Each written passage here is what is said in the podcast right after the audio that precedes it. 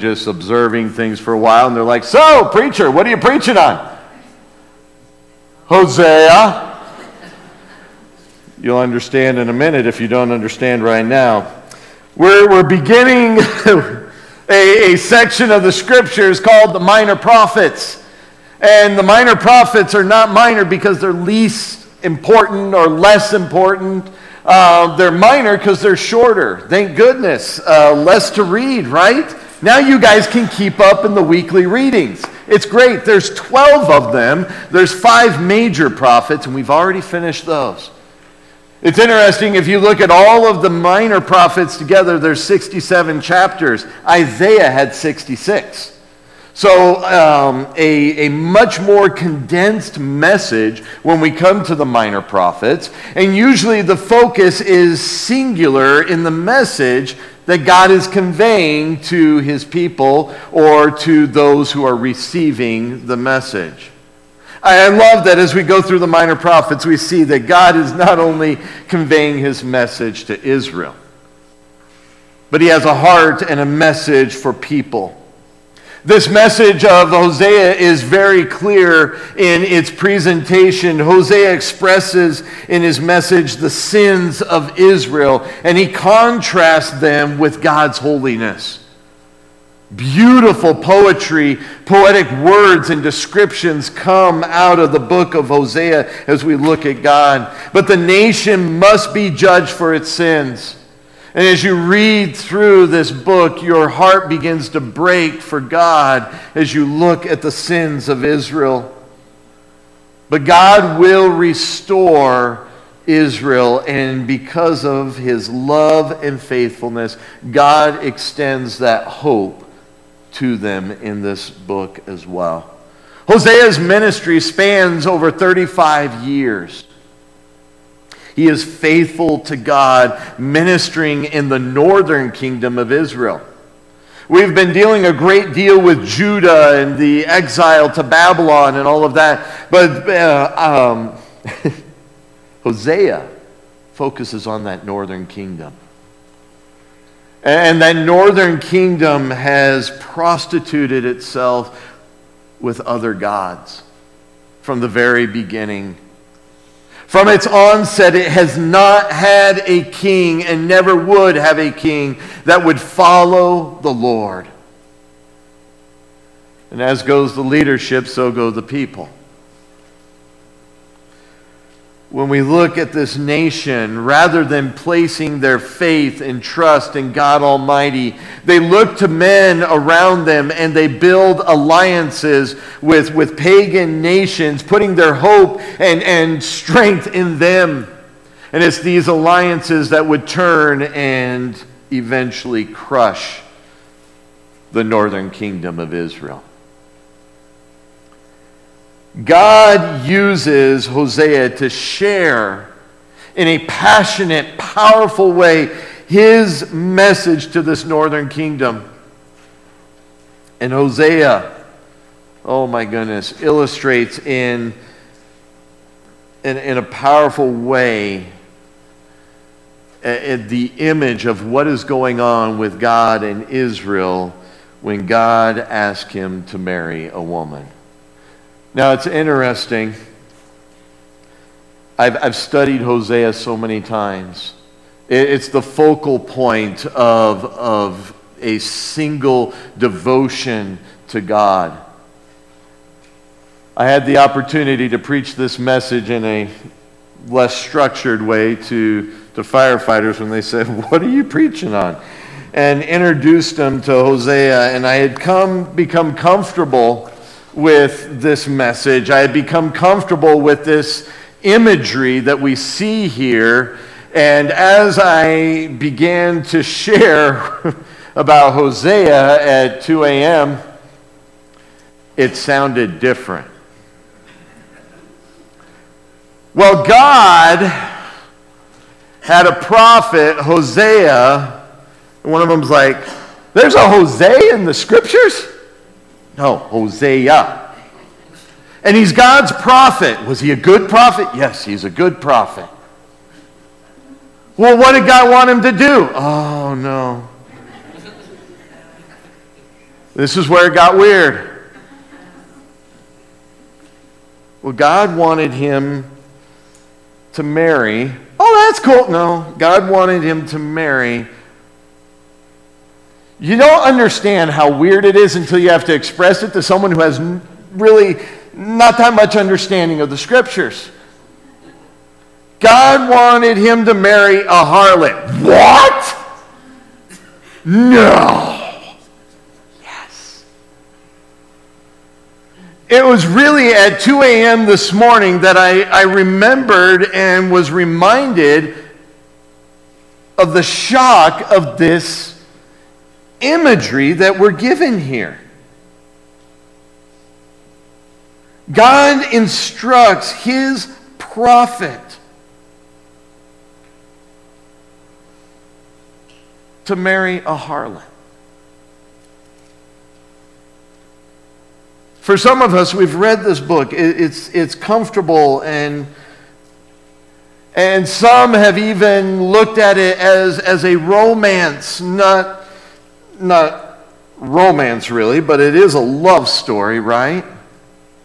Hardly romantic. It's kind of stomach turning, really. And it was at 2 a.m., sitting on a fire, that I was reminded this is not natural. This is not normal.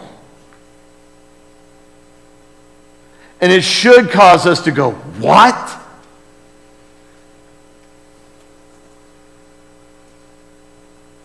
I want to read for you the entire first chapter of Hosea. Before you panic, that's 11 verses. See, shorter, smaller, more condensed. But listen to what God says to his prophet, a good prophet, a man who loves the Lord. The word of the Lord, which came to Hosea the son of Beeri during the days of Uzziah, Jotham, and Ahaz, and Hezekiah, kings of Judah and during the days of Jeroboam, the son of Joash, king of Israel. Gives you that setting. When the Lord first spoke through Hosea, the Lord said to Hosea, Go, take to yourself a wife of harlotry, and have children of harlotry for the land commits flagrant harlotry, forsaking the Lord. So he went and took Gomer, the daughter of Diblaim. And she conceived and bore him a son. And the Lord said to him, Name him Jezreel. For yet a little while, and I will punish the house of Jehu for the blood shed of Jezreel, and I will put an end to the kingdom, of the house of Israel. On that day I will break the bow of Israel in the valley of Jezreel. Then she conceived again and gave birth to a daughter. And the Lord said to him, Name her Lo for I will no longer have compassion on the house of Israel, that I would ever forgive them. But I will have compassion on the house of Judah and deliver them by the Lord their God, and will not deliver them by bow, sword, battle, horses, or horsemen. Remember the victory that God gave to Judah? Not one sword was drawn, but God gave them victory when Assyria came in. When she had weaned Lo she conceived and gave birth to a son, and the Lord said, Name him Lo for you are not my people, and I am not your God.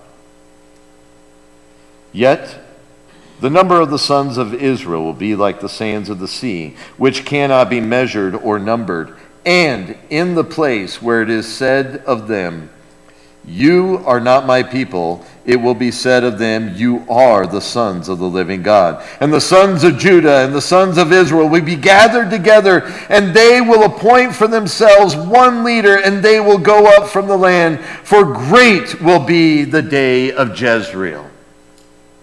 Chapter 1 encaps, encapsulates. no sleep is really bad when you're trying to speak, okay? It encompasses the, the, the entire message that Hosea is going to be sharing. We see that Hosea enters into a covenant relationship. Marriage is a covenant relationship. It's not just a promise. It's not just I do, I do. It is, a, it is an intimate, powerful relationship. And he enters into this relationship with Gomer knowing what will come. She is a woman of harlotry. I, find that absolutely fascinating, and I was reminded last night of how shocking that is. Because they were like, oh, so after they get married, she stops. No, actually, she goes into it even more. What? That's horrible. It is. It's interesting having an audience that actually engages like that. It's, it's, it's interesting. Funny, I read that passage and no one was like,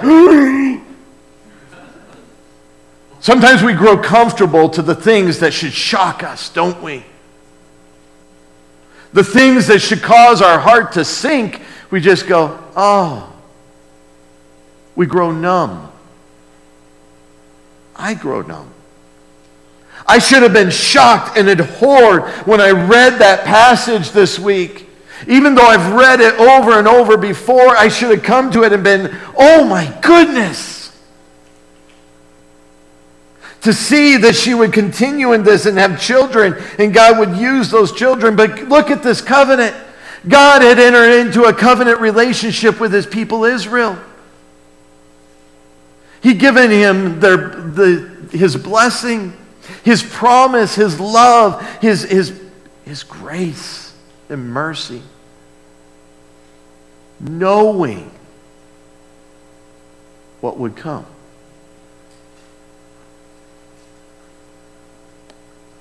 Both Hosea and God Almighty show an amazing, loyal love in this book of Hosea. In the midst of just horrific unfaithfulness. Unfaithfulness that should cause you shock. We look and we see fornication and adultery. It should break our heart. And the children, God, God gave three children there and their names. The name signifying the broken heart of God, Jezreel, God sows, Lo Rahama, no compassion. finally, Lo Ami, not my people. Oh, that, that, that man would do that to the righteous, holy heart of God. He is all powerful, He is almighty, but it is amazing that you and I have the capability of breaking His heart. The adultery. Chapter 2 gives a graphic picture of Gomer as she chases after other lovers. Put yourself in Hosea's shoes. As she seeks fulfillment and, and pleasure, never really finding it when she had all of that with Hosea.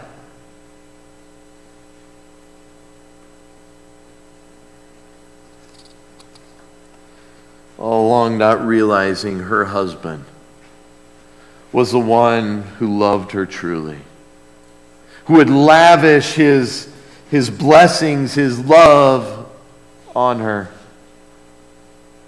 And we look and see the same picture with God in Israel. All those things lavished on her. and yet fornicating with other lovers, seeming to enjoy every moment of it. And when one would stop pleasing, moving on to the next excitement. Passion after passion, lover after lover, fornication after fornication. The gifts that were given are soiled in adultery.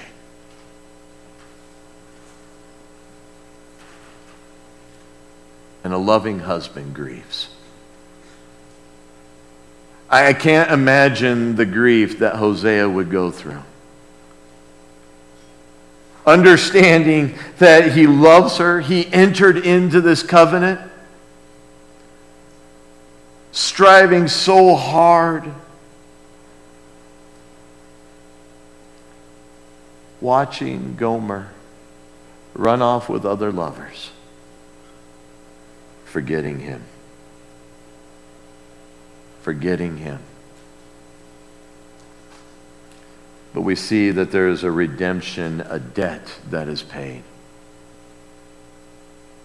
Redemption. Oh, if you've never done a study on redemption, look into it. It is powerful.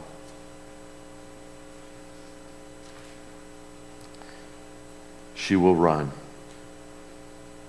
She'll face the consequences of her choice and actions. Love does not mean that judgment doesn't come. Love does not mean that consequences are not received. Love does not mean no punishment. We see that here. But there is redemption. Look at chapter 2, verse 19 through 23. You're like, you're going to read the whole book to us. I would love to. We don't have time. 19 says, I will betroth you to me forever. This is the redemption work. Our God saying this to Israel. I will re- uh, betroth you to me forever. Yes, I will betroth you to me in righteousness and in justice, in loving kindness and in compassion. Imagine God having compassion after this. Imagine Hosea having compassion after she ran and fornicated herself like that. And I will betroth you to me in faithfulness. Then you will know the Lord. No. It will come about in the days that I will respond, declares the Lord. I will respond to the heavens, and they will respond to the earth, and the earth will respond to the grain, to the new wine, and to the oil, and they will respond to Jezreel. I will sow for her, sow her for myself in the land. I will also have compassion on her who had not obtained compassion. There was no compassion earned here, but it is graciously extended. And I will say to those who are not my people, You are my people. And they will say, You are my God. It's a beautiful chastening of our God after his people. Gomer would fall into the love and prostituting herself with so many that she would fall in debt to those that she fornicated herself with. Hosea would come along, he would find her lost, low, and, and in despair. How low were you when God found you? Where were you at? Hosea finds her and he pays the debt. Not his debt, her debt. Look at verse 1 of chapter 3. I promise I'm not reading the whole book. These are short chapters five verses. Then the Lord said to me, Go again, love a woman who is loved by her husband. What a, what a beautiful way to describe Gomer. Love a woman who is loved by her husband. Not who has loved her husband, loved by him. Yet an adulteress. Even as the Lord loves the sons of Israel, though they turn to other gods and love raising cakes. That was part of the, the whole worship and feast of these pagan gods. So I brought, bought her for myself for 15 shekels of silver and a homer and a half of barley. Then I said to her, You shall stay with me for many days. You shall not play the harlot, nor shall you have a man, so I will also be toward you. For the sons of Israel remained for many days without king or prince, without sacrifice or sacred pillar, without ephod or household idols. Afterwards, the sons of Israel return and seek the Lord their God and David their king, and they will come trembling to the Lord and to his goodness in the last days.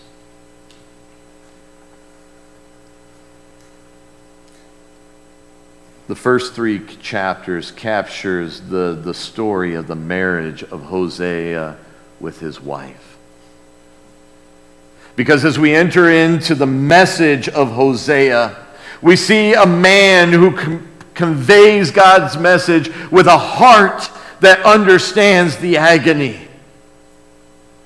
It is amazing when one goes through a trial, a difficulty, they are able to convey those things with greater passion, with greater impact. And Hosea, as he declares the message of God, is able to do that from one who has had his heart broke.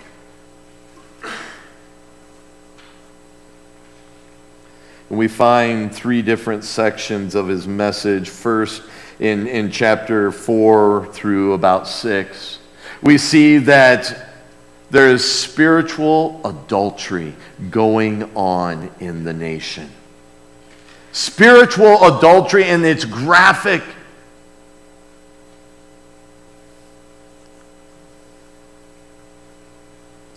chapter 4, verse 1 and 2 gives a picture. Listen to the word of the Lord, O sons of Israel, for the Lord has a case against the inhabitants of the land, because there is no faithfulness or kindness or knowledge of God in the land. There is a swearing, deception, murder, stealing, and adultery. They employ violence so that bloodshed follows bloodshed. Look at verse 6.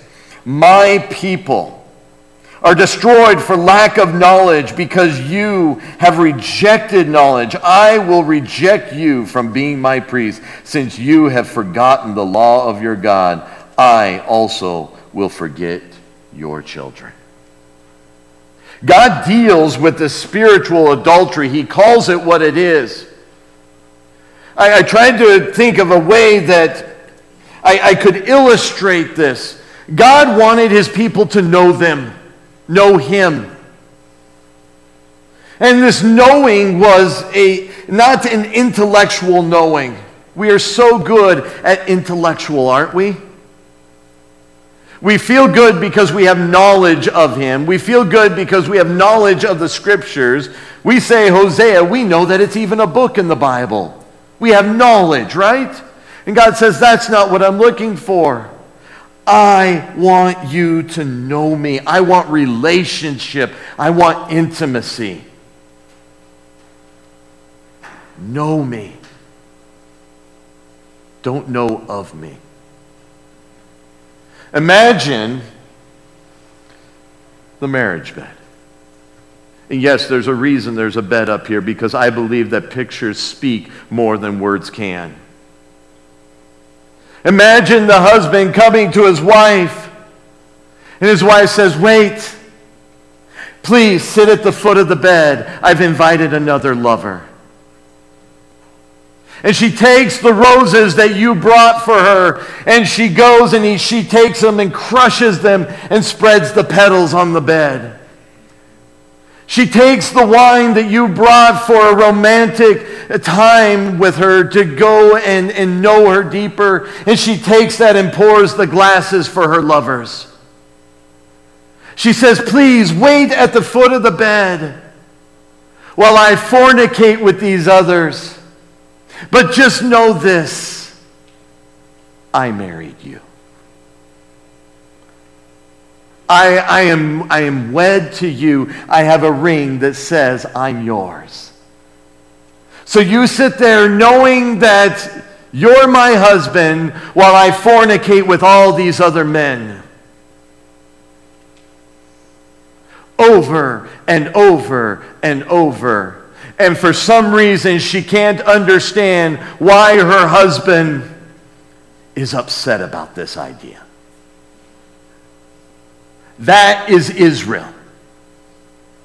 God, we love you. You are our God. We worship you. We sacrifice to you.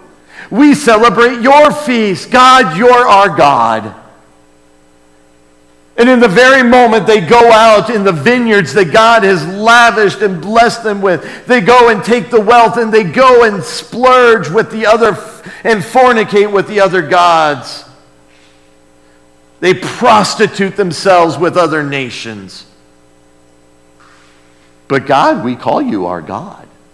You bless us. We're Israel. Let me tell you that just because you were born in the land of Israel and had Israelite parents does not mean you have a relationship with God. Just like coming here on a Sunday morning and sitting in these chairs doesn't make you a follower of Jesus Christ in an intimate relationship with Him.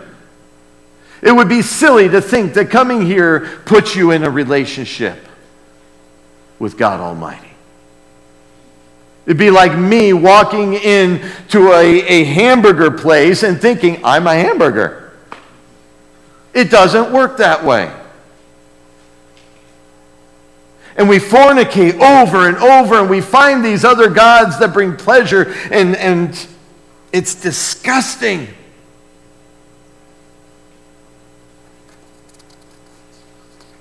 This is where it got interesting on the fire line.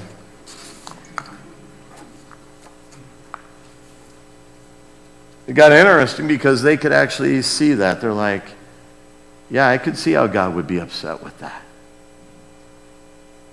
I could see how that would, would not really go well with him.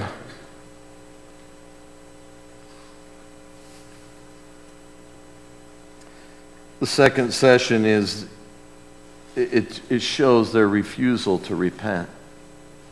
A nation understanding what God is saying, hearing the message of the prophets, and refusing to repent. Comfortable in this relationship, sit at the foot of the bed while we fornicate. The best of both worlds. I'm married and I get all these other lovers. Sickening. And judgment comes, chapters 9 through 10 show that God is going to judge. And it's a passionate judgment. God is a passionate God. And he is passionately in love with the people that he has created. But when they sin, when they fornicate, when they prostitute themselves with other gods, he deals with it. But it's amazing as we look at this judgment of God. They're like, this is where you're going to preach about hellfire and brimstone and use the fire, right? No. God's wrath is tempered.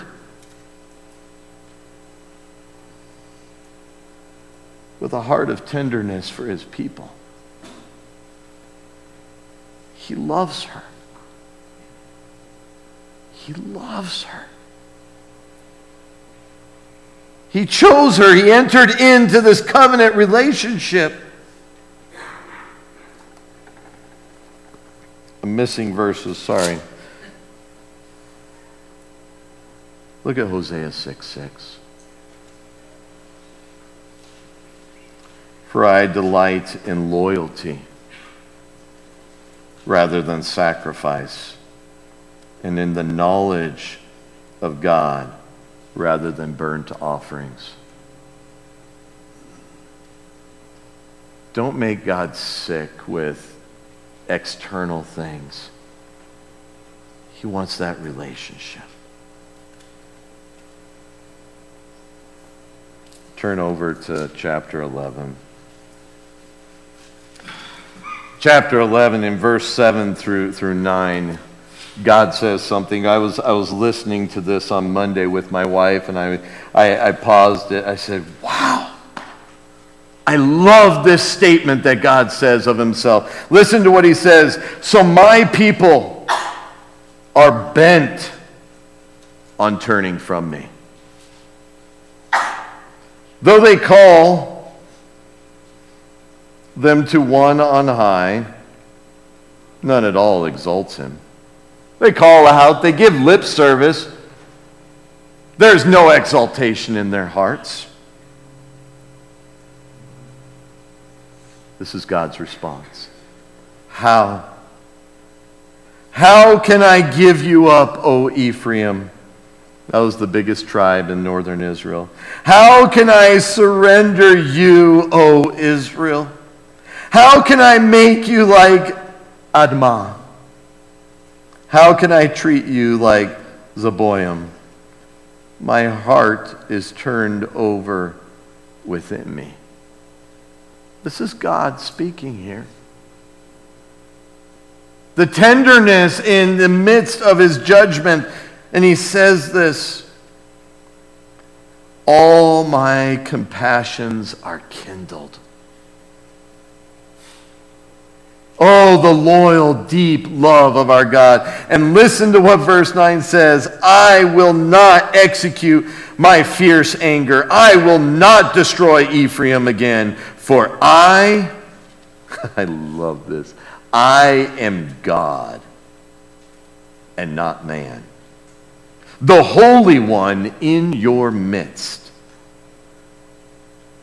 And I will not come in wrath. I'm God, not man.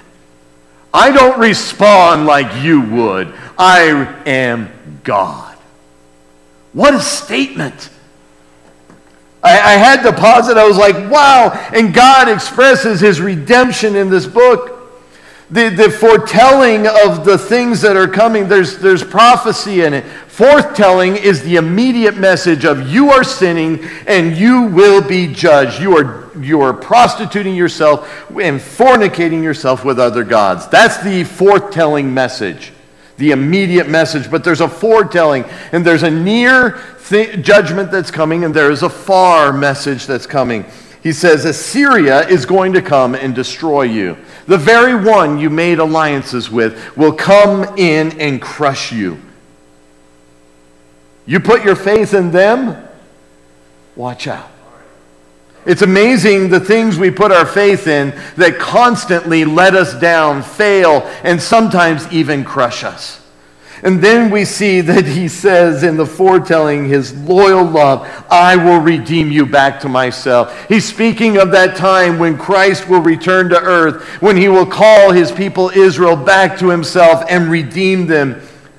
And Christ will draw them in. Christ will once and for all take care of their enemies. It's a powerful message. Chapter 14, verse 4 says this. He says, I will heal their apostasy. I will love them freely, for my anger has turned away from them. God is an amazing God, and it's beautiful to see his redemptive work. And Scripture tells this over and over and over. The redemptive work of our God. It's not unique to Hosea. And we see this. We see the character of our God. He is constantly reaching out for mankind that He loves so deeply.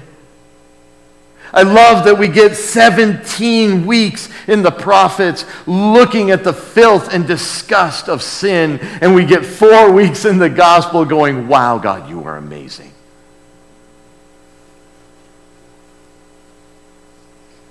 Because when we look at our sin, when we look at our hearts, we find that we relate more with Gomer than we do with Hosea.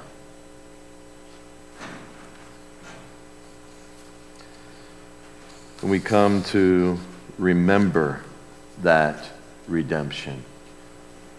If you didn't grab uh, a communion cup as you came in, please raise your hand and the ushers will get that for you. But a book like Hosea causes one to take pause. To pause and reflect on one's heart. Has the sin in one's life become commonplace? There is no shock anymore. Allow God to examine your heart. I would ask right now that we all take a moment just to bow our heads. Don't focus on the neighbor, focus on your heart before God. The redemptive work that we remember. God would demonstrate to the world his greatest act of redemption, his greatest act of love not just to Israel, but to all mankind through the promise he originally gave to Adam and Eve. Through the seed of Abraham, the line of David, would come the promised Messiah.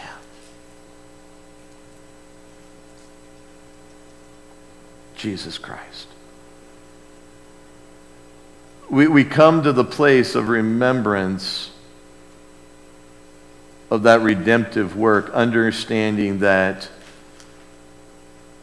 we are sinners. All of us born into sin.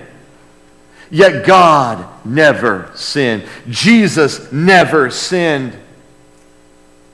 In John 3:16 it says for God loved the world so much that he gave his only begotten son. Whoever believes in him will not perish, but have everlasting life.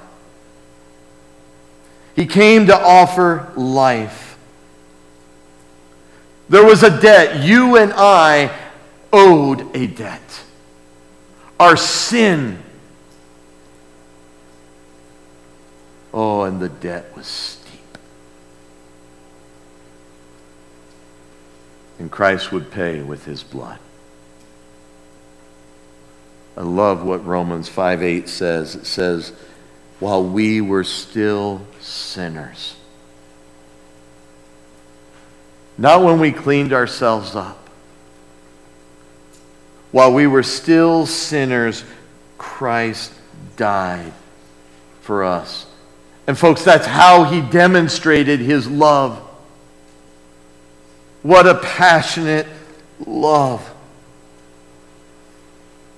And we come this day to remember that Jesus, before he would, he would give his life, before he paid that debt, he met with those he loved so dearly. Jesus would take the bread, giving another picture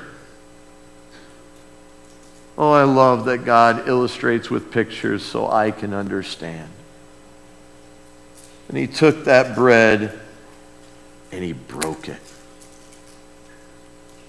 He broke that bread.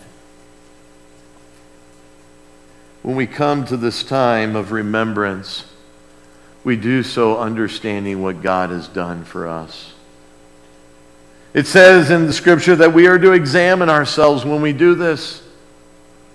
That we would not do it unfaithfully, but we would resolve those things and then come to the table. He broke that bread. And he told them, This is my body, broken for you. Oh, that God would come in the flesh and pay that price for you and I. He asked a blessing on it. I ask that we bow our heads now. Oh, gracious Heavenly Father. We are in such great need of you. And we come to a moment like this where we remember your redemptive work for us, for all mankind. God, we say thank you. God, we thank you for the, the remembrance of the bread broken as you were broken and beaten for us. As you bore your sin upon our sin upon your body. God, thank you. Lord, as we partake of the bread this morning, we ask your blessing. In Jesus' name, amen. Shall we partake?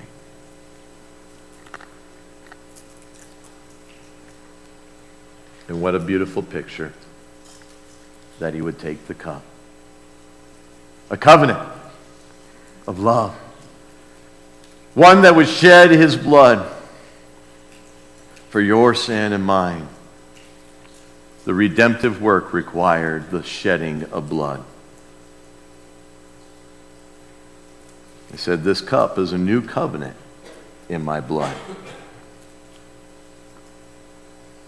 Remember me as often as you drink it. Let's ask a blessing. God, we, we don't fully understand the steep price, the great debt of our sin. But God, you paid. You paid the steep price, the shedding of your blood. God, we thank you for sending your son. Thank you for demonstrating your love in such a powerful way. And God, this morning we ask as we remember the shed blood of your son, Jesus Christ, the blessing on the cup. In Jesus' name, amen. Shall we partake?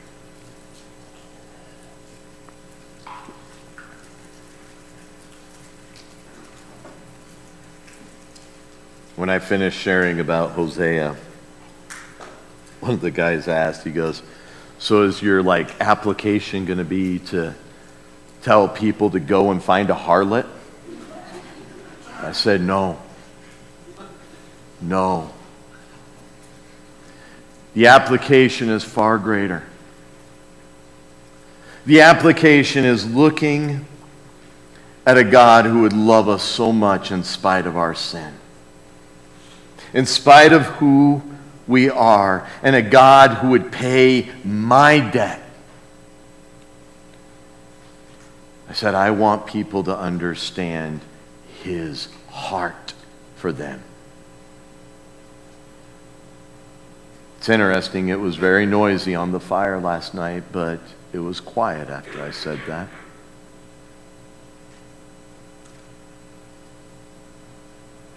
As we leave here this morning, let's understand the depth of God's love for you and I. And let's place Him.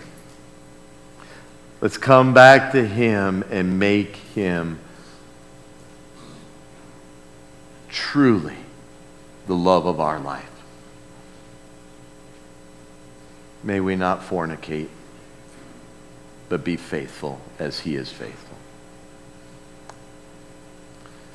Nathan.